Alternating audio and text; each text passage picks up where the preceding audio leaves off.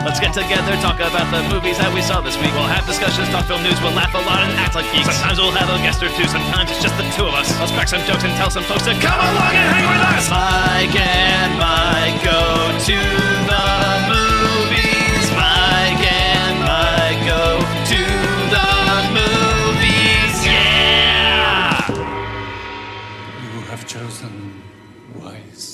Hello and welcome to the podcast that will not forget its own name. It's Mike and Mike Go to the Movies. I'm Mike Smith, and joining me as always is a man who's taking an ill-fated trip through upstate New York. Mike DeCrucio. How'd you today, Mike? I'm doing great. There's honestly nothing better than like a dark, snowy melodrama that turns out to be in upstate New York. When, when they open that road map and I see 4455 on there, yeah, yeah. like hell yes. I was pretty great. There's a line of dialogue in the movie where she's like, "Oh, have fun in Albany," and I was like, "Hey, I lived in Albany." That is the appropriate reaction when somebody tells you they have to go to Albany. Uh, how you doing today, Mike? What's going on? I'm doing just great. I'm excited uh, for today's discussion. Well, I guess our, a, discussion about movies, but not a discussion episode. Right. Yes. An important distinction to make. Yes. Here on Mike and Mike go to the movies. Uh, yeah. Normally, a, a discussions episode is just a freewheeling talk, and uh, this these episodes are also freewheeling talks, but about two specific movies. Yeah, freewheeling w- within guardrails. Yes, within the confines of this segment. Uh, Yeah. And yeah, we are doing a Mike Makes Mike Watch today.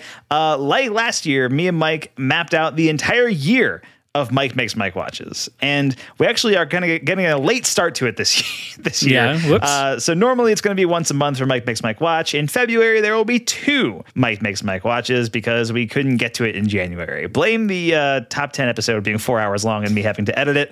Uh, Yeah. That's probably what the reason is. Uh, also, we didn't really. Uh, we couldn't even publish the Godzilla episode until like almost halfway through the month. You know, we, we got, it was a slow start to the year, I think, for the podcast.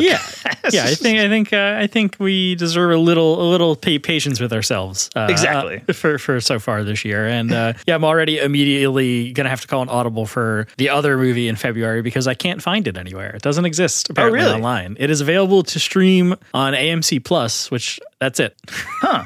Which is crazy, Wait. and it's crazy then that I can't find it that uh, other places um, because it exists to stream somewhere. Yeah, so you should be able to find it somewhere. What, what which movie is it again? That is uh, the Baxter, the Michael Showalter You can't find that anywhere, huh? Yeah, it doesn't. ex- I mean, unless you want to buy a DVD on eBay or some shit, which is insane. Um, but yeah, can't find it anywhere. It doesn't exist as a file. Um, Really? As far as I can find, I'm sure if I asked uh, some friends of the shows, they'd be able to. But uh, yeah, couldn't find it. And the only place it is streaming, I think, is just AMC Plus, which is bananas. Right, which uh, of course nobody has, and I refuse to buy. Uh, Yeah, when they kill Shudder for AMC Plus, I'll be very mad. Oh yeah, yeah. Um, that can't happen, right? They could, they wouldn't, they couldn't. Uh, They already put AMC Plus shit on Shudder, even though it's not horror stuff. You're like, what are you doing over Wait, here? did they? Yeah, there's a couple TV shows and stuff that they have available on AMC or on Shudder, but it's like I got an AMC Plus tag on it. like like horror oriented shows or like um, I think a couple of them just aren't. They're just like dramas or whatever. So- I can't so remember could, off like- the top of my head. but it's not like like Better Call Saul is on Netflix, I think. So that's probably not an AMC. Not That's- that kind of thing. Okay, but, but- but it's like some stuff they're trying to like promo that they're like, well, look, it's on Shudder. Hey, Shudder people, come look over here on AMC Plus, find out what else we have. And Right. like, I don't want to see this fucking show. Get out of here. And as a Shudder purist who just wants to watch The Exorcist three in peace, uh, Exactly. Uh, yeah, I'm not a fan of that. But yeah, okay. So the Baxter uh, may or may not be the movie that we talk about uh, that, that you're making me watch next time around. Um, Correct. Which uh, is a movie I do want to see. I, it's it's one that like I'm surprised I haven't seen just because I love Michael Showalter so much and I love his comedy and uh, you know I was a huge Hot American Summer guy and all that stuff and for some reason never got around to seeing the Baxter. So I hope that it works out. But if it doesn't, I'm sure you can find something to slot into its place pretty easily, Mike. yeah, we'll figure we'll figure something out. Yes, uh, but that is not the movie we're talking about today. Today, I am making Mike D watch Hayao Miyazaki's Spirited Away uh, from 2001, um, widely considered to be Hayao Miyazaki's magnum opus, one of his best films. And Mike D is making me watch The Blackcoat's Daughter from 2017, uh, the uh, directorial debut, sort of question mark, uh, from Oz Perkins, who is the director of the upcoming Longlegs, starring Nicolas Cage, which of course we'll have to cover on the Complete Works later this year. Yes, yeah, and interesting. It's Oz Osgood. Oz, I forget which. uh, He's changed his Uh, name. Osgood, I believe. I believe he was originally credited as Osgood Perkins, and now it's just Oz Perkins. yeah, good for him. Yeah, I guess. it's it's cleaner. It's it's simpler. Yeah. Uh, all right. So yeah, it's time for a Mike makes Mike watch. We're going to talk about uh, both of these movies, but which one would you like to talk about first, Mike? Um, I guess let's talk about Blackcoat's daughter first. Okay, let's do it. we're gonna do the the alleged double feature like we do every time, I feel like you, you start with this and end with uh, Spirited Away in a more uplifting tone. Yes. You know, Yeah, definitely. And actually, before we get into the Mike Makes Mike Watch, we should mention on here as well uh, the finalists for season four of the Complete Works have been announced. Uh, Yes. They are out there in the world, uh, and the poll for season four is going to open up on Monday, February 12th uh, on Twitter. So if you head over to Twitter on Monday, I think it'll go up probably around noon Eastern time, I'll say. You can theoretically, you, I mean, not theoretically, if you have a Twitter account, you will be able to vote in the in the poll. Uh, the four finalists are Nicole Kidman, Walter Matthau, uh, Kirsten Dunst, and Roy Scheider. Uh, I, I can't say that lineup without like kind of laughing because it's just an insane group of people. it gets funnier every time I consider just the whole concept of Yeah. those four being put together in a poll. like it's very clear that like I had a specific agenda with my five names, and Mike had a very specific agenda with his five names. Yes. And Mike's was very much like I want to cover somebody who's dead. That's the only. That's that the only stipulation that you had. And so who knows? That might happen this time around. There, there's a 50-50 shot that it could happen uh, with Walter Matthau or Roy Scheider, both of whom would be great uh, seasons of the podcast. Uh, but Nicole Kidman, and Kirsten Dunst would also be great seasons of the podcast. Uh, Absolutely. and really, it's just up to the listener to decide who it's going to be. So, yeah, that poll will go open, uh, will be live uh, beginning on Monday, February 12th. Go check that out. But right now, it's time for a Mike Makes Mike Watch. I hope they choose right. Mike's watching Mike's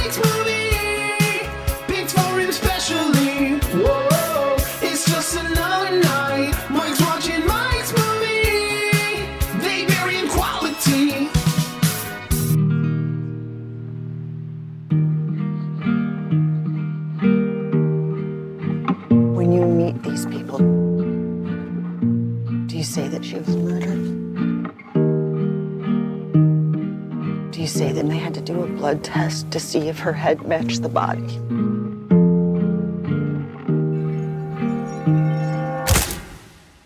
Hey, Dad, just calling to see where you and Mom are, if you're coming. Worst case, they come on Friday and everyone goes home and has a really nice break. After all, we can't let you live here. You do know about the sisters, don't you? They worship the devil.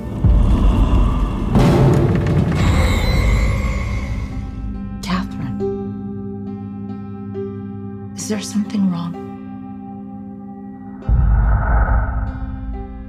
Why are you doing this? Do you believe in God, Joan? Ever tried to look for him? I look for him in the unlikely things that happen. Little coincidences. There's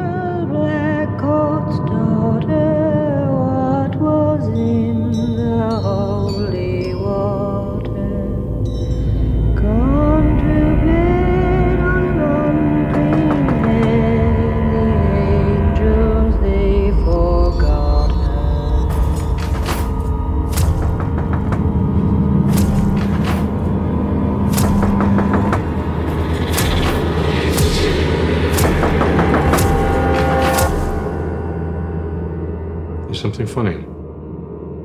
You smiled a little. Funny. No. Why? I mean, I just wish you could stay and see my performance. That's all. It's time for a Mike Makes Mike watch, and that was from the trailer for The Blackcoat's Daughter, directed by Oz Perkins and starring Kiernan Shipka, Emma Roberts, and Lucy Boynton from 2017. So, Mike D, why did you want to make me watch The Blackcoat's Daughter? Well, this is a movie that I feel is pretty, I was going to say pretty underseen or anything like that, but I feel like has been gaining a pretty, I don't know if cult is the right word, but like a groundswell. I think, I think um, Oz Perkins has been getting a lot more notoriety as like a kind of more mainstream director. I mean, this is a, I think a neon film or, so, or, or something. I forget. It's a, Uh, this is A24.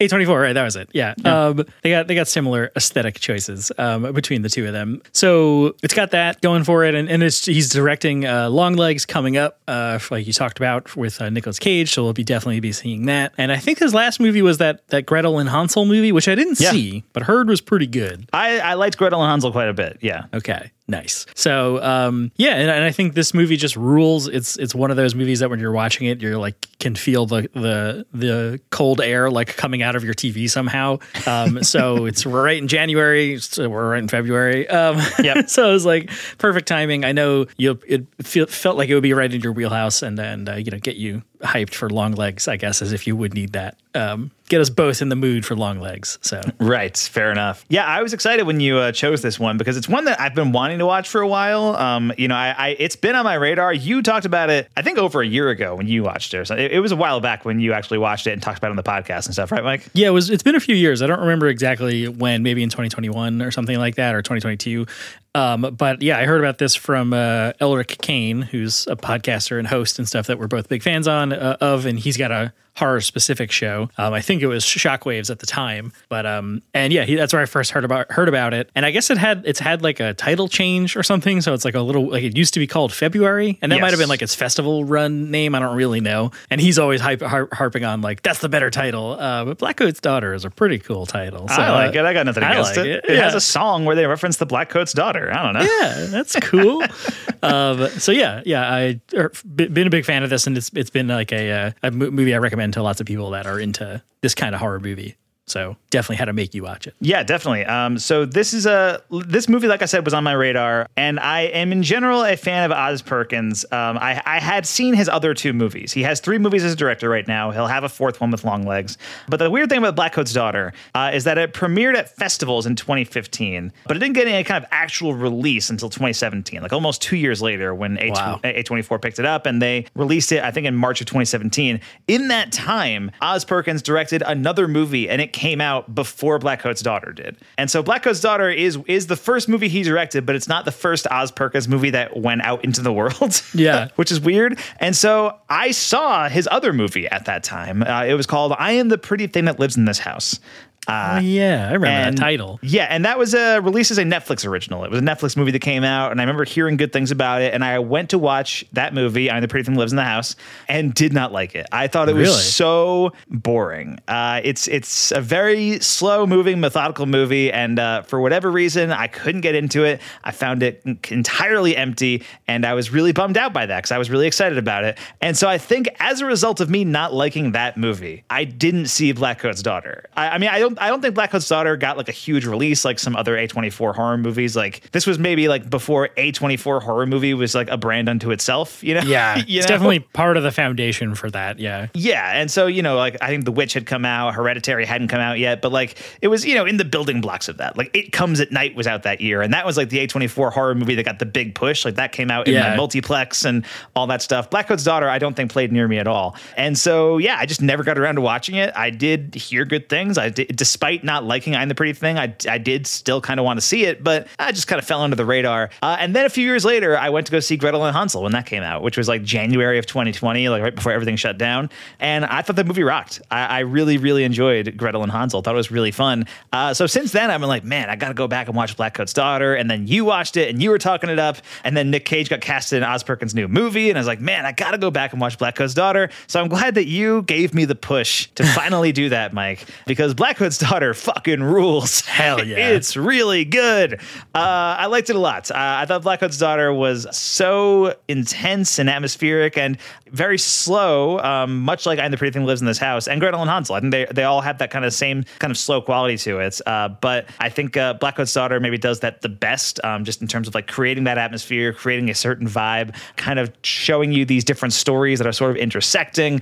Uh, I thought all of the lead performances are really, really great. Uh, Kieran Shipka Shipka, especially, I thought was awesome. And she's somebody who um, I know the kids these days know her as Sabrina uh, Yep. from the uh, Sabrina TV show, but I know her from Mad Men. She was Don Draper's daughter on Mad Men. Oh. Uh, and uh, so I, I saw her, you know, she was like five years old when that show started, then grew up to be like, you know, 13, 14 or whatever it was. And so I saw her grow up on Mad Men and then hadn't really seen her in a ton of stuff since then. I did see Totally Killer on Amazon last year, which uh, she was pretty good in. It was fun. But yeah, here it was like, oh yeah, this just feels like, oh, this is the sequel to Mad Men. It's like Sally Draper is all grown up and now she's at a boarding school. yeah, she goes off to boarding school and this happens. Yes, exactly. And yeah, I, I found this movie to be uh, really engaging. I, I think there's moments in it, um, just tonally and the way it kind of uses its soundscape and the way characters kind of react to each other. It kind of reminded me, like, it's, you know, I think one of the most overused words uh, in film discourse is Lynchian, like describing Yep. it as David Lynch. But a lot of it reminded me of Twin Peaks The Return. Just the, the feeling of watching Twin Peaks The Return.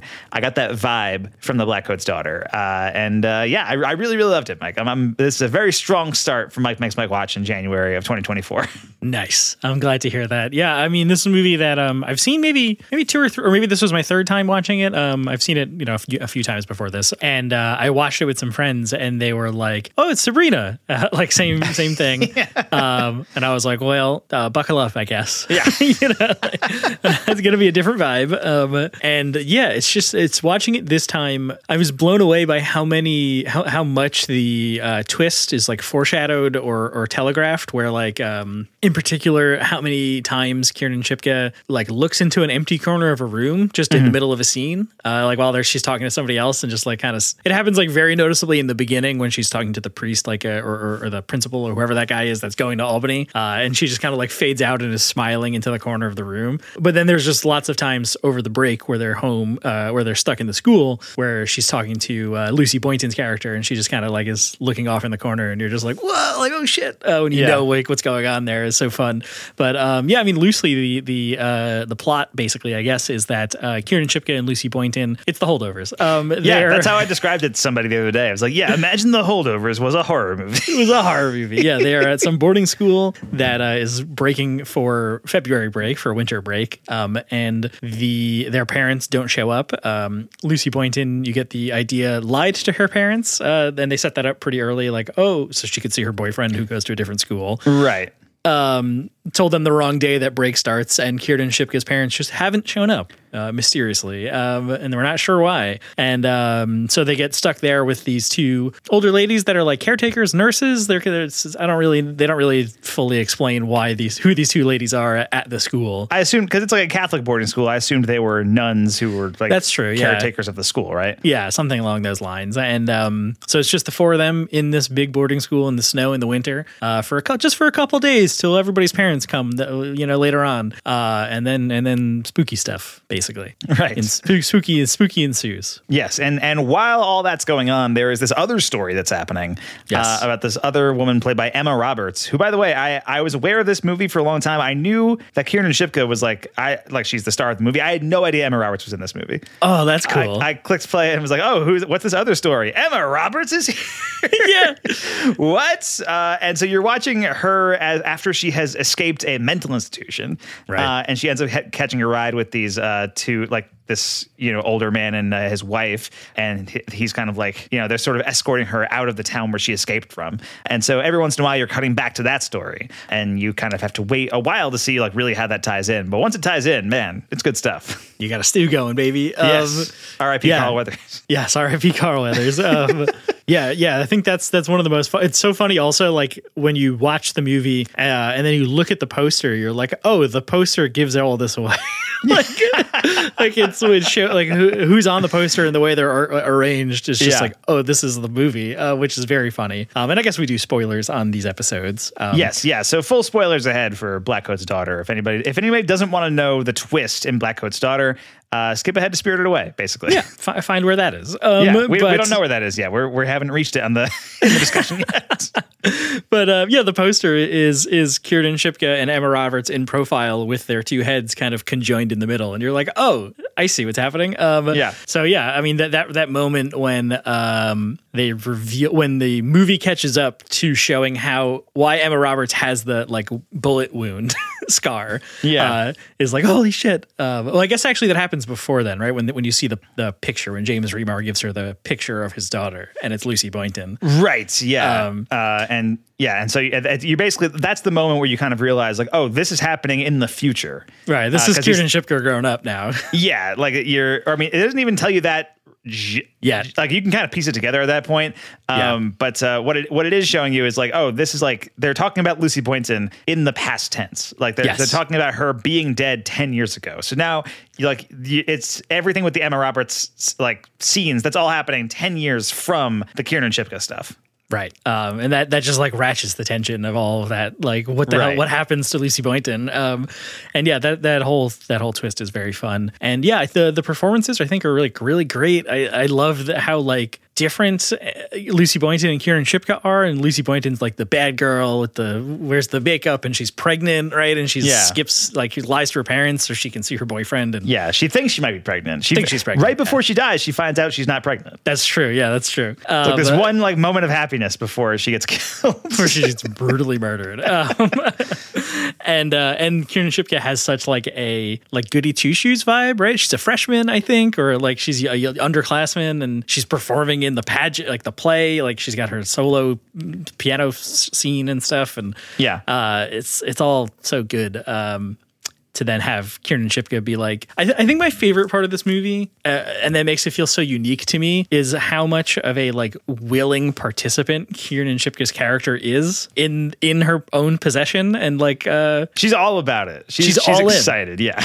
she's devastated when she gets exorcised at the end towards the end of the movie in the Yeah. hospital by the priest uh, and is begging the black coat to stay and and uh, and then that that ca- you know ca- catalyzes the end of the movie what she does at the end uh, with with James Remar and uh, the his his wife uh, his character's wife Yeah. uh, which I love that that's James Remar he's so Yeah. awesome James Remar kills it in this movie. He's fantastic. the moment when he finds her at the bus station and she's just like sitting there and they really lean into how uncomfortable that situation is where Yeah. he's like a older man in his like 50s or whatever talking to this very younger girl just like oh come I'll, I'll give you a ride. Like my car's over there. And it's Yeah. like way it's a mile away in the parking lot like like so far into like obvious kidnapper move right? Like and all this stuff. And it's just really setting that whole thing up. And he like refuses to let her say no until like you know they go over there and his wife is in the car and all Yeah. this stuff. And she's like what the, what are you taking so long? You know like whole thing. His, his wife's in the car, but then like you know later when they're in the hotel, like he goes into her hotel room and she's in a towel and he doesn't seem like deterred by that. He's just like, Doesn't yeah, leave. Yeah, Yeah. doesn't leave and is just talking to her. Like it's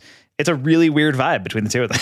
absolutely it sets it up so it makes it so uncomfortable to then just reveal like oh yeah this is the father of the girl she killed right Um, and and he like took her in because she reminds him of his daughter Yeah. uh, and then his wife has this whole other like you know monologue about how he says that to everyone like he says that to like all these different girls over the course of like these past 10 years and all that stuff Yeah, yeah, and how like you know she used to see Lucy Boynton's character like at the when it was very recent, like she would see her a lot too, and like but like you you move on from that and stuff, and but he refuses to let go, and like every young woman he sees is like, oh, is that her kind of thing? Uh, just so depressing. yeah definitely also by the way the wife played by lauren holly uh, who is the love interest from dumb and dumber uh, Amazing. just throwing that out there Incredible. uh, and who is also I, i'm seeing her filmography now she's also in spirited away really? in the english dub yeah which uh, did you watch the english or the japanese dub I did watch the English dub. Yeah. Okay, yeah, she plays. Uh, hold on a sec. She plays Chi- Chihiro's mother. She plays Chihiro's mother in Oh, Spirited look at Away. that. So there you go.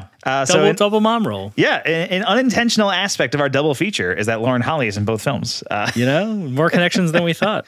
exactly. Um, yeah, and so and so when you have that moment uh, when when you realize uh, that Joan is in fact Kiernan Shipka, uh, Kat, I think her character's Yes. name is right. Uh, Yeah. jo- Joan is Kat in the future, um, which uh, it was one of those things where I had a, a little bit of difficulty with it at first, just because like Kiernan Shipka is like an adult. She's not going to turn into Emma Roberts in, ten, in Yeah, 10 yeah, years. Uh, but they also look like similar enough. And like Kiernan Shipka is like an adult, but she's also supposed to be like 15, 16. So like there's like there's leeway into like, you know, her appearance changing or whatever uh, in that time, you know? Yeah, yeah. like, and the movie like just gets away with it. Absolutely. I mean, definitely having um, Kieran Shipka, you know, l- looking like a Catholic boarding school, like at the pl- the plaid skirt and the hair up and a ponytail, like all this stuff. Oh yeah, She, they're, you they're know, no definitely trying to like age her down as much as possible. Absolutely, yeah. And then uh, Emma Roberts with the like smeared mascara and like the kind of messed up hair and like is like ripping off hospital uh, bracelets and stuff.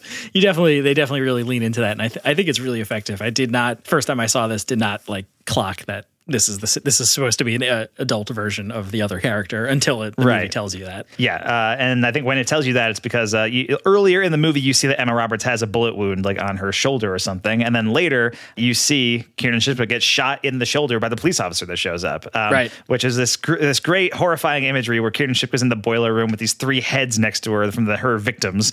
Yeah. uh, and just like yeah, kind of like you know bowing to the boiler, uh, doing like a really like you know creepy back movements. I don't know. It's it's weird. It's hard to describe. yeah, there's got to be some like uh, you know reverse photography or weird frame Right. rate. There's some like, un- Like very unnatural animation or something like yeah, there's some un- unnatural movements going on in there. Um, Yeah. And that that whole that whole idea where um, Lucy Boynton, I think I think they show her the the the room first because that's where the she tells uh, Lucy Boynton tells Kieran Shipka that like oh the the two women that they're staying with like that are the caretakers or whatever are devil worshippers. Uh, and like, oh, this they got found in the boiler room doing something, or I forget Yeah. what it is. Um, and that's the that's the scene that like she like when she when Lucy Boynton says, oh, that they, they worship the devil, like uh, Kieran Shipka like smirks at the corner, and you're just like, whoa, like so good. Um, like sharing a knowing look with the devil. Like yeah, it's so funny.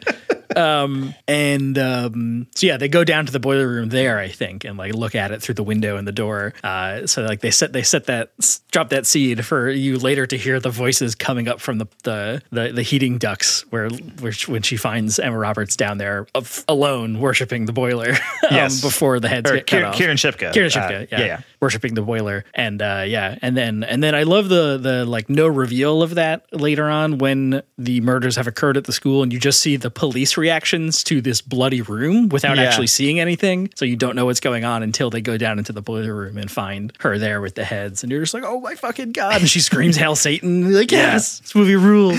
Yeah, it's great. And yeah, that's when you reveal that Joan is Kat. Uh, and that, yeah, so nine years, 10 years later, Emma Roberts has escaped from the mental hospital specifically so that she could try to get the demon back. She, Yeah. because she's she's been without the demon for ten years. You saw them exorcise her before, and so the demon had left her, and she begs it, begs it not to go. And then when she returns, uh, she kills uh, Bill and Linda, James Remar and Lauren Holly, and brings brings their heads over to the boiler room. Ju- does the same thing again, and is trying to like summon the demon back, but the boiler is not reacting. It's just cold and uh, unused, as as Wikipedia describes it. She finds the boiler cold and unused, and yeah, and then she just like kind of breaks down, leaves, and uh, is crying in the middle of the road, and the movie ends. just cuts to black of her sobbing in the street. Yes. Um, yeah, yeah, and and uh, I guess I guess it's a little more final than I than um, maybe I interpreted it, but uh, Okay. I, I, so I you, thought it you think there's like a note of ambiguity, like maybe the demon can come back or something? I thought so because yeah, she's she's crying and walking in the in the street and stuff, and she like turns and looks back at the camera, and then it cuts back to black, um, or cuts to black, and that just to me is like, is she turning to look at something? What's going on? Okay. Um, to, so I think that's more fun.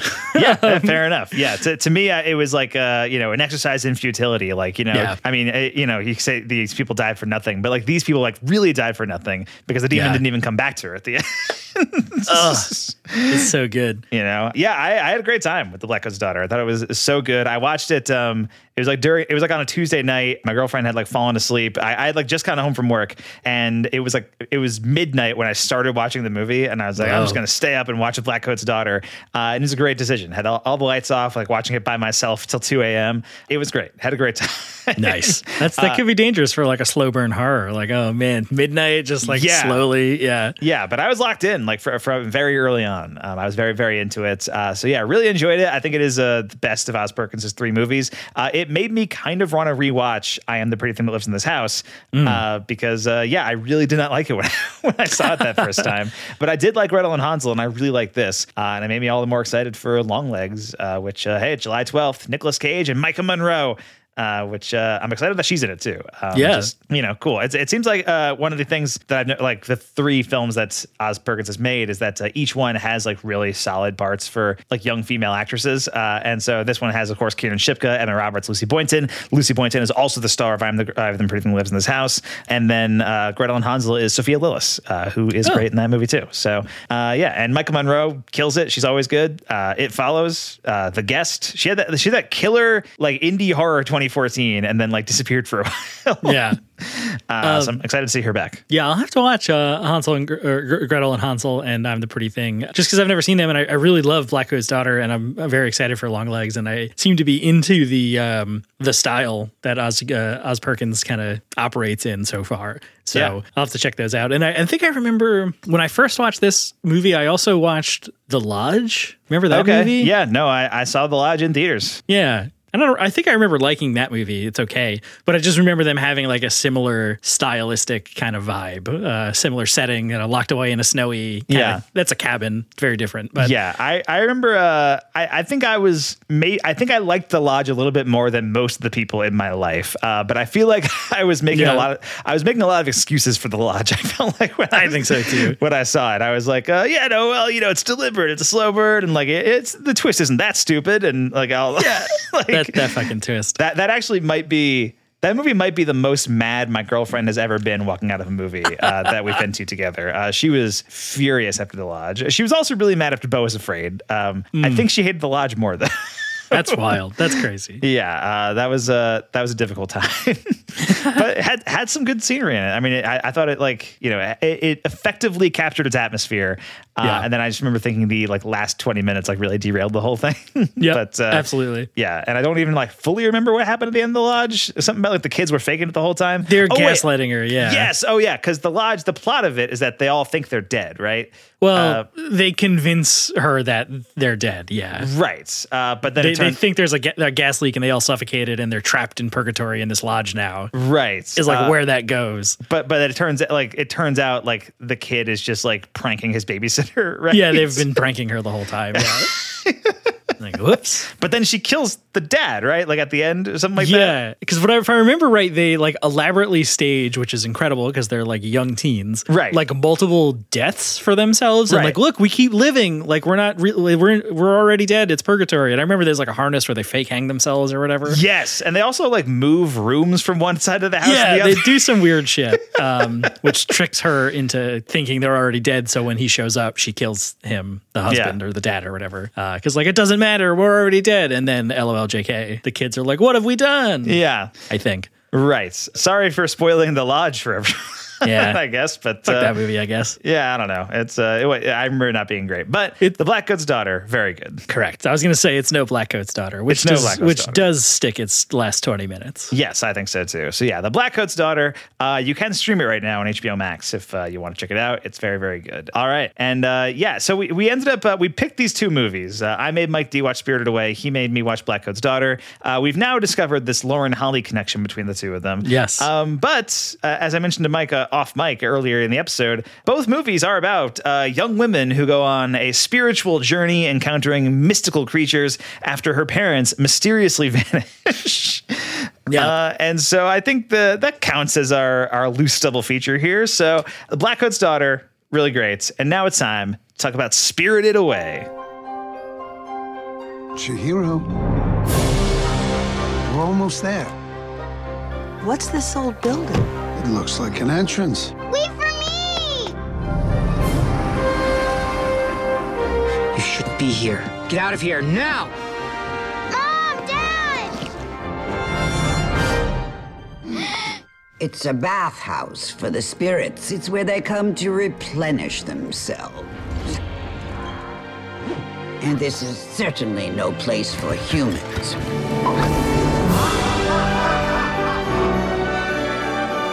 Is it that you want?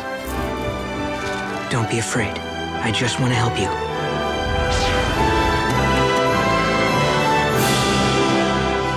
Once you've met someone, you never really forget them. All right, that was from the trailer for Spirited Away, directed by Hayao Miyazaki from 2001. Were you going to say something, Mike, before I cut to uh, cut, cut to the trailer? I, I'm impressed that you could tell that. Yes, I was going to say um, that it's that's more of a overt the, what you said about the two young women on a spiritual journey and yada yada. yada. It's more of an overt connection than we've had in most of these double features. That's So- true, yeah. Plus a shared actress. Oh man. Yeah, exactly. Uh, so we got that going for us too. Uh, yeah. So uh, you know, I, I, I would say as far as me making you, me wanting to make you watch Spirited Away, I have made you watch a Miyazaki movie in the past for Mike Makes Mike Watch. Uh, that was Princess Mononoke. Yes. Uh, which I have long thought of as my favorite Miyazaki movie. I did recently just watch The Wind Rises for the first time and uh, was really blown away by that movie. And so I'm not sure if that that might have edged out Mononoke as my favorite. I don't know. Okay. Uh, but Spirited Away is, I think, the uh, the one that is generally considered like the big one. You know, it's uh, lar- largely considered like not only Miyazaki's best film, one of the greatest animated films of all time. Uh, it was nominated for, uh, actually, I believe it won the Oscar for Best Animated Feature back in 2002. It was the second uh, animated movie ever to win that award because that award was started the previous year. I was Uh, just going to ask when did that start? yes, uh, the previous year, the, the very first winner of the Animated Feature Award. Do you want to take a guess at what it is, Mike? Shrek. It was Shrek. Yeah, Let's go, baby. It was Shrek, and then Spirited Away. The two, the two pinnacles of cinema. and we've never been so high before on that category. But yeah, I think Spirited Away, uh, just because of its reputation, because uh, you've you've sort of dipped your toe into Miyazaki recently um, with Mononoke, and you did see uh, The Boy and the Heron. Uh, Yes. So I was like, yeah, you know, Spirited Away, it's great. Uh, if you if it's a good like, you know, even if it's not my personal favorite Miyazaki movie, it is one that like you should see. Uh, and so that's why I was kind of like, let's make it Spirited Away. Um, okay. So yeah, uh, what, what do you think, Mike? I mean, what, what's um, what has kept you from watching Spirited Away up until this point? I don't know, actually. I think it's been one of those things where we've talked about a lot with uh, sort of the last couple months. So we were doing uh, in 2023, um, like, oh, filling in the filmographies of people, you know, and, and all that stuff. And Miyazaki has been one of those people that um, has every just always been, you know, in the pop culture, in, in my awareness of, you know, Japanese animated movies has just been like, oh, the greatest um, kind Right. of thing. And he's like retired, uh, I guess at least, I guess twice now or whatever. Or once, I don't really-. Um, ish, whatever happened, whatever's going on there. And he doesn't have a ton of movies, and it's sort of just been one of those feelings for me of like, well, maybe I'll wait till he's done and I'll just watch all of them, or or or not that like when he dies, but just oh, he's retired. Okay, I guess now they're I can like do a complete thing, or like they'll just always be there. Like I still haven't seen Lawrence of Arabia because I'm kind of just like waiting for the perfect moment for something. I don't really know have what. also, I, I've, I'm in that same boat where I've also not seen Lawrence of Arabia, um, largely because I want to see it for the first time in a theater if I can. exactly. Uh, and I'm not sure. I, I, at, at a certain point, I'm like, man, I kind of just want to rip that band-aid off and watch Lawrence of Arabia. yeah and i and i can't i can't really use that excuse uh for miyazaki necessarily because he's one of those guys the his the his films are like it seems like every single time i go to the movie there's some fathom event that is talking about miyazaki on, on screen for one night only and every Yeah. time it's another miyazaki movie so i have you know had ample opportunity uh unlike lawrence of arabia um, to go to theaters to see these right. so yeah, I don't really know um, what I what I've been like waiting for necessarily. So I'm glad that you've been using uh, this Mike makes Mike watch opportunity for me to to watch some of them. And yeah, Spirited Away is incredible. It's amazing. Um, and and I, as far as it's interesting that you're saying that like oh it's the like given one it's it's the one right. And I, I mean I guess I don't know like what would be the one, but I don't know if it's the first one that jumps to mind for me when I think like obviously I haven't seen any of them or most Sure, of yeah. them, but like I don't know if it's like Totoro is the one or or or, Uh, Tot- or, uh, Totoro Howl's would Moving be up Castle. I mean, they guess they're all Yeah, I mean, a, perfect lot- movies, a lot right? of them. Are, a lot of them are big. To- Totoro would definitely be up there, I think, for a lot of people. But I think Spirited Away, just in terms of like, like Totoro is a very early Miyazaki movie. Ah. Uh, like that's from like '88, I think, and Spirited Away is 2001. So it's much further in the career. He's a more like assured filmmaker. Much like you know, there's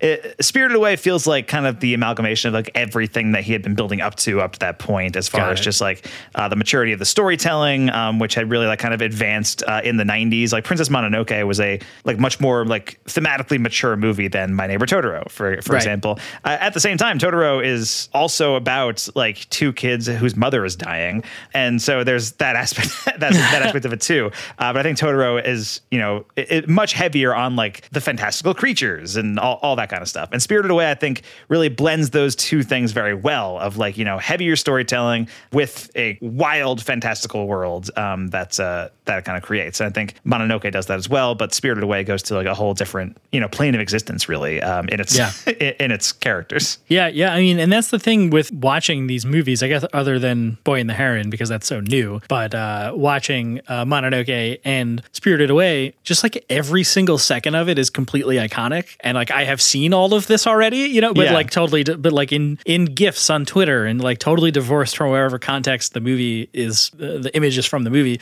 Uh, like in particular, there's that one moment towards the end where um, they're like running to catch the train or whatever is going on there. I, th- I think, and No Face gets like knocked over by a wave. Um, yeah, at some point, and like that that image of him falling into the waves is like always the gif of like it says feels all over the waves, and it's like that's the only context I've ever seen that image portrayed in is like being taken over overwhelmed by emotion.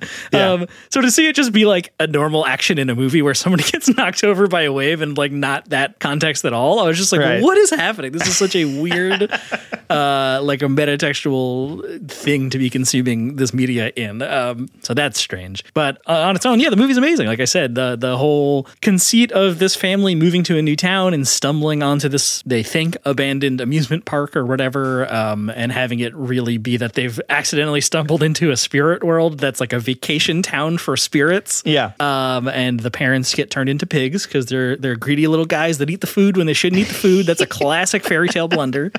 When will people learn? And I would then, do uh, the same. That food looked amazing. I would too. That's the other thing about these Miyazaki movies is all this food looks fucking incredible.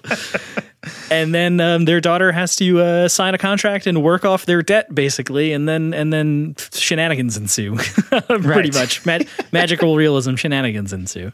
Yeah, it's it's a very like uh, I I was sort of surprised when I saw it for the first time because it is like um a very loose plot. Like it's kind of just like Yeah. You know, it, there is like an end goal sort of, but a lot of it is just like a, a pretty slice of life thing. Once she kind of gets like settled into her role as like you know the servant in this area, uh, in this like hotel for spirits, right? It's, right? it's like it's like it's like Spirit Grand Budapest Hotel. yes, you know, like it's really just about the life in in and around this bathhouse for ghosts. Right. Uh, that, that's like a big chunk of the movie. And then, like, you know, towards the end, it starts to kind of ramp up a little bit. And it's about uh, her kind of reclaiming her name and her identity. And, like, kind of, it's, you know, really it's a metaphor for her becoming an adult in some ways, Whoa. you know, like, you know, all that stuff. And so, yeah, I, I think it, all that's really great. Um, but uh, the, the best stuff in the movie is mostly just her working at the bathhouse. Uh, I think my favorite scene in the movie is when that, like, giant stink demon uh, comes Yeah. in this like stink spirit and she has to bathe this like stink spirit and no one else will do it and she's the only one like she's the only one who does and it's it's such a wild scene like it's it's animated beautifully and it's just really funny and weird and uh yeah I have a great time with it Yeah, I mean, then the like reveal of that that uh, uh that it's it's actually like a river spirit that's been so polluted it's turned into a stink demon, and she like pulls the thorn out of its side and like Yeah. it's like un- un- uncorks all the pollution or whatever, um, and he like rewards her with like the god thing. I don't even know what she gets. Some kind of medicine, basically. Uh, and uh, yeah, that whole that whole se- sequence is amazing, and I love the like scrappy human in the lit- monster uh, in a world of literal monsters kind of thing that is going on where Yeah. where they all like hate her and it's like oh you smell so bad. You stink like a human and all this stuff. And she's just like well I'll work harder than all of you and prove you all wrong. And it's amazing I don't know. It's just a, a delight you know? Yeah absolutely. Uh, any other scenes in uh, Spirited Away that you'd want to give shout out to Mike? I mean, kind of all of it is the thing. Um, I did feel it was a little maybe like unbalanced in terms of the plot stuff because I like you said, a large majority of it is her, uh, her just working at the bathhouse, and that's wonderful. And then there's this whole thing with what's his name, Haku, I think is the like right the guy- boy the boy who kind of helps her right yeah, yeah That like kind of takes her under his wing, sort of, uh, and explains what's going on. And and he's also a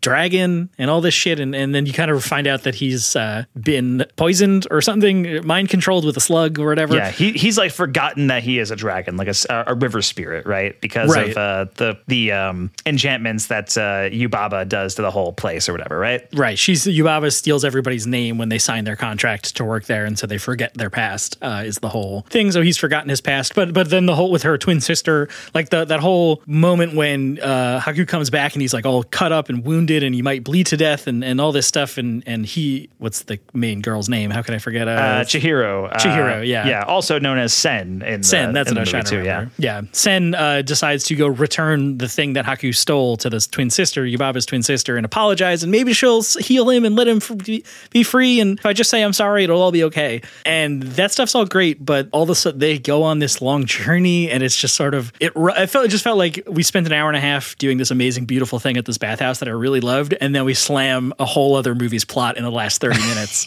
uh, which is also beautiful and great. Um, you know, like it's, it's all good. It just was a very noticeable, like, and now a totally different thing. Uh, And they go to her house and they kind of like learn their grand moral message in 20 minutes, and then we come home and everything's fine. And you're like, whoa, okay, I guess. So that was that's like my only like I don't know four four and a half instead of five stars.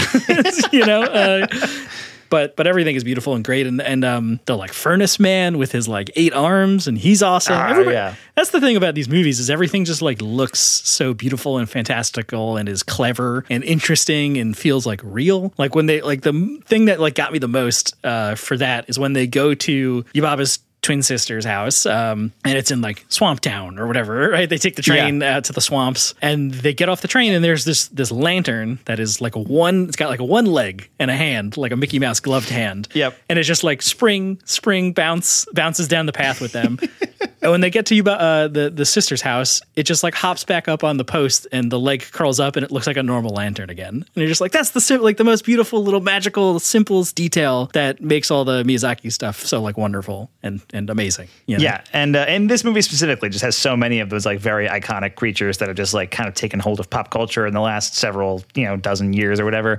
Uh, you know, t- 20, 30 years. Like the uh, the little dust mite creatures, like the black spiky black ball things. The I'm- soots. Oh, what are they called? the soots The soots. Yeah, soot yeah which are in like the Spider Man's lair, the eight le- the eight armed guy's Yeah. lair, right? Um, yeah, that, that's just like uh, you know that's a thing that I had seen many times before I had seen Spirited Away. You know, like it's like the, and of course there's No Face, which is like just one of those iconic images. The scene of like her and No Face on the train together, like that, the whole thing. Yeah, it's it's really great. Yeah, wonderful. And and the whole no face thing is great that he, you know, she, she like rebuffs his bribes or whatever, uh, Chihiro, like cuz he offers her gold and she's like, "No, thanks. I've got shit to do. Goodbye." Yeah. Uh, and so he like tries to eat the whole bathhouse and and all like he just like goes mad that this person uh, has like a like I don't know, moral code or something cuz Right. everybody else in the math bathhouse is is like desperate to take his gold that he's creating and stuff. And then it's also like a gross movie. Like when the the stink monster comes in, it looks disgusting. When bath Yeah. uh, No Face is like throwing up all the stuff that he's eaten is disgusting. um, the pigs are disgusting. you Yes. know, like but like in that like artistically beautiful kind of gross. you Yes, know? exactly. Yeah. Now, when the stink demon shows up, like I feel like I can smell the stink demon Yeah. like, out of the movie. Like, I can't really explain how that's possible, but yeah, they they managed to make that happen. that they do it. Uh, yeah, and I love uh, I love the arc Ch- Chihiro goes through. I think uh, you know the like when she is first introduced in the movie, she's with her parents and they're traveling to their new house and stuff, and she's like a whiny kid who needs Right. her parents for everything, right? Like she is like just doesn't want to be left alone. She always wants to be by her parents, and like you know then she's forced into this place where uh, you know she has to you know kind of just start to depend on herself, become confident, uh, and become like an independent person. And so by the time you get to the end of the movie and uh, you know the contract disappears, she gets her parents back, she gets her real name back. She she feels like she is um like she she's a more independent person, like a more complete person as a result.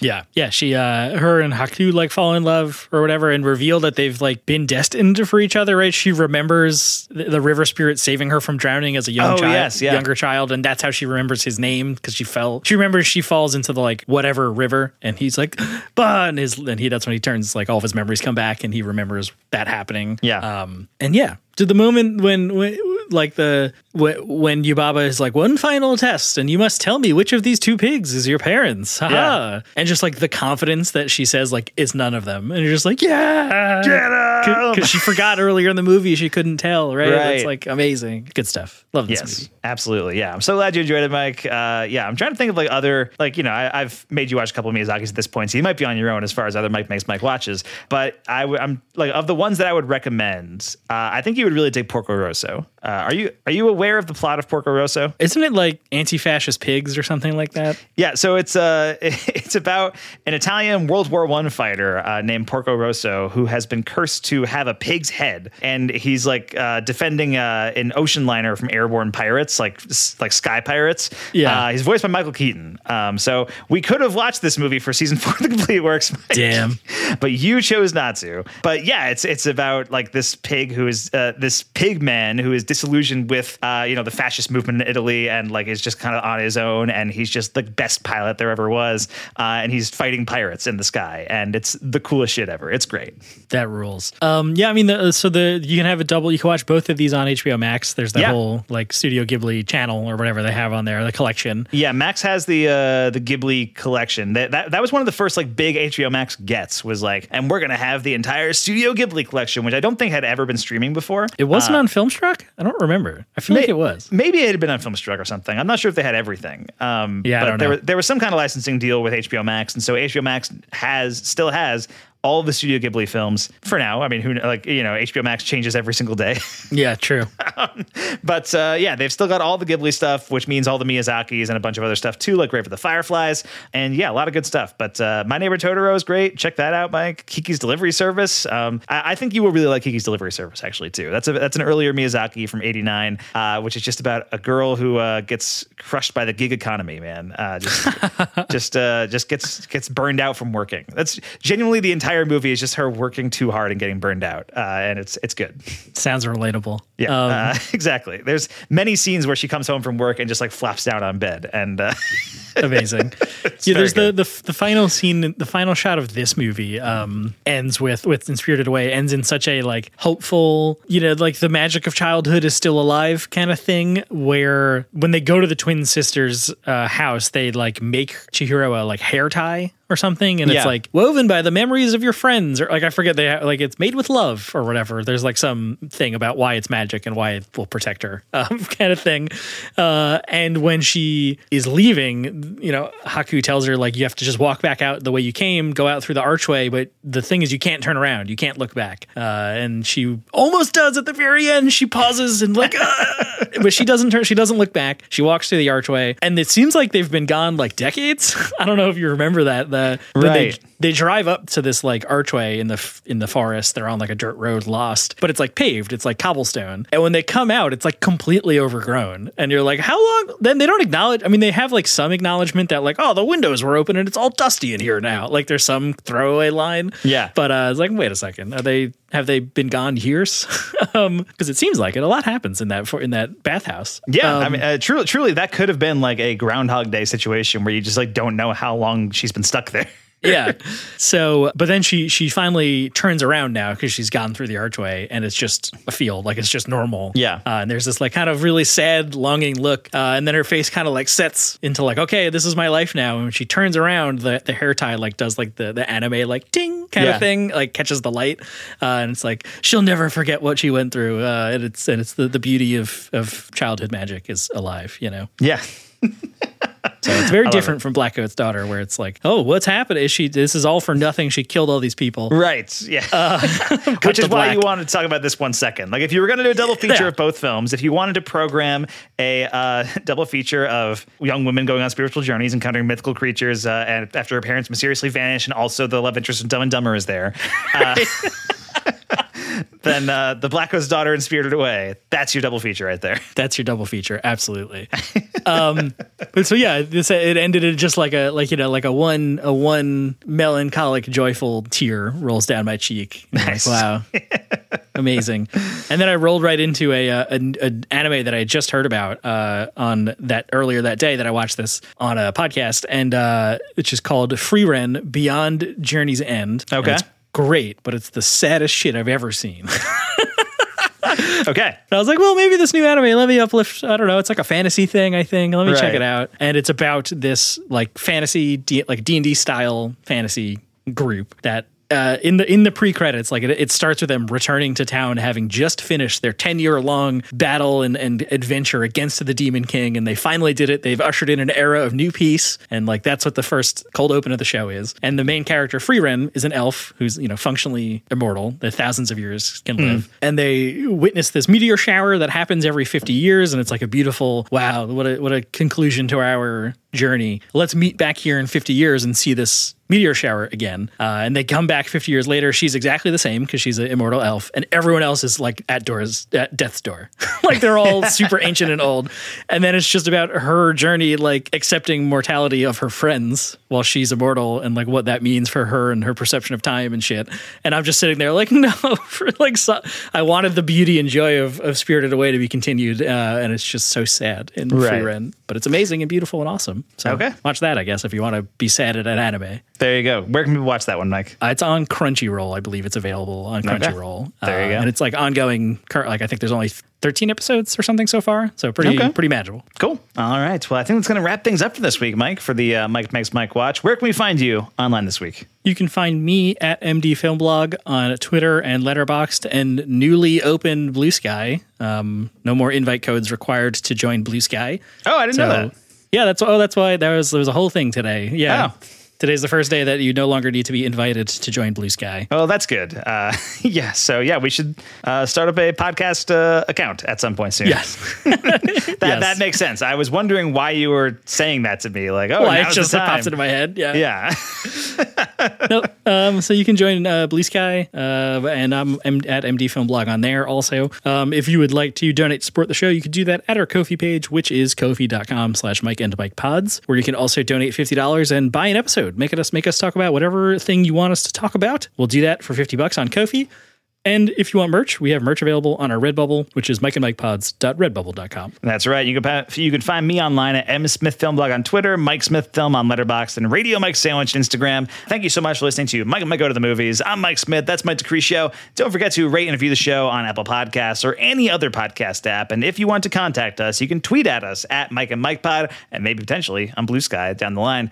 Uh, Yes. and, you, and you can find the rest of our podcasts on Rapture Press alongside many other podcasts, but all kinds of comic books and movie news and all that good stuff. Uh, so next week we'll just be doing some uh, off mic discussions, and then the week after that it's going to be the next Mike makes Mike watch, which uh, theoretically Mike D will make me watch The Baxter if we can find it, and I'm making him watch Nonstop from 2014, the Liam Neeson action movie, which uh, I maintain is the second best Liam Neeson action movie of the 2010s. Wow. The Grey being number one. I think Nonstop is number two. Oh, twist. I was going to say, but where's the grey in that? Right, Um, the, the grey is number one. The grey rules. Okay, Uh, yeah. it. Nonstop is number two. Nonstop also rules. Uh, I, I think you'll enjoy it. I, I'm sort the of. plane or the trained one? that's the plane one. That's Uh, the plane one. The train one is called the commuter. Uh, I was I, I was very well versed in all of the Liam Neeson action movies until COVID happened, and then you know I got I got derailed. I wasn't I I would go like every January to see the new Liam Neeson movie. Maybe that's maybe that's the commuter sequel you don't know about. Derailed. Ooh, that that would be a great title for a commuter sequel. Actually, Come on. I, I believe uh, Jaume Collet-Serra uh, directed both Nonstop and The Commuter. I believe he just announced a new like that kind of action movie recently. I'm not sure that Liam Neeson's in it, uh, but. I am glad that he's kind of returning to that because Jean Serra kind of got hooked up with the the Rock uh, for his last couple of movies. Like he became Ah. one of the Rock's guys, uh, and so he directed Jungle Cruise and Black Adam, and they were awful. Wow. Um, but I, I generally really like him. Uh, he also did The Shallows uh, with Blake Lively, which is great. Yeah, Carry On is the name of the movie. Uh, Carry On, an action thriller. A mysterious traveler blackmails Ethan Kopek, a young TSA agent, to let a dangerous package slip through security and onto a Christmas Day flight. Hell Uh, yeah. starring Taron Egerton and Jason Bateman. Uh, so. Uh, yeah, I'm excited. Uh, oh, it's a Netflix thing. Well, we'll I'm still Uh, excited. Netflix keeps trying to get me to click on Cold Pursuit, which is another one of these Liam Neeson movies. I, I have seen Cold Pursuit. but it's doing the thing where the uh, thumbnail is not Liam Neeson. It's like some other. Is it Laura Dern? Because she's in that movie. I, it's not Laura Dern. It's somebody in a uh, dressed as a cop and like in the snow with a gun and like I don't know. It looks kind of cool. And then every time I hover over it, it turns into a thumbnail of Liam Neeson, and I'm like, not today. you almost just got me Netflix. But one day Hey, I'll remember this well, is. Cold, Cold Pursuit was a real movie that came out in theaters. Uh, I think my parents. Is he the snowplow driver in that movie? Yes. Uh, yeah, I, saw, I saw it in theaters uh, when I was still seeing every Liam Neeson action movie. And I remember not liking it that much, although it did get solid reviews. I, I- Okay. But yeah, Liam Neeson plays a brooding and vengeful snowplow driver who, who starts killing the members of a drug cartel following the murder of his son. I think- Uh, I maybe, think maybe it's better. Maybe it's better than I gave it credit for. Actually, that's it's a It, great one that uh, maybe it's better, and two, I think we've been getting AI generated movies longer than we've known about. Um, just generate me a generic Liam Neeson movie, a brooding, vengeful snowplow driver. Well, I, I can confirm, Michael, because I have seen the movie. Uh, Liam Neeson does kill at least one person with his snowplow. All right, worth it. Vindicated. Uh, so yeah, Cold, Cold Pursuit, not one of my favorite Liam Neesons, but it is on Netflix now. People want to watch it. Uh, however, Nonstop is one of my favorite Liam Neesons, and so in two weeks, Mike D's watching it, and uh, it's going to be Yes. a fun time. In the meantime, the Complete Works season four poll goes live on Monday, February twelfth. Go vote in it. Four finalists. You got Nicole Kidman, Walter Matthau, Kirsten Dunst, and Roy Scheider. What a group of people!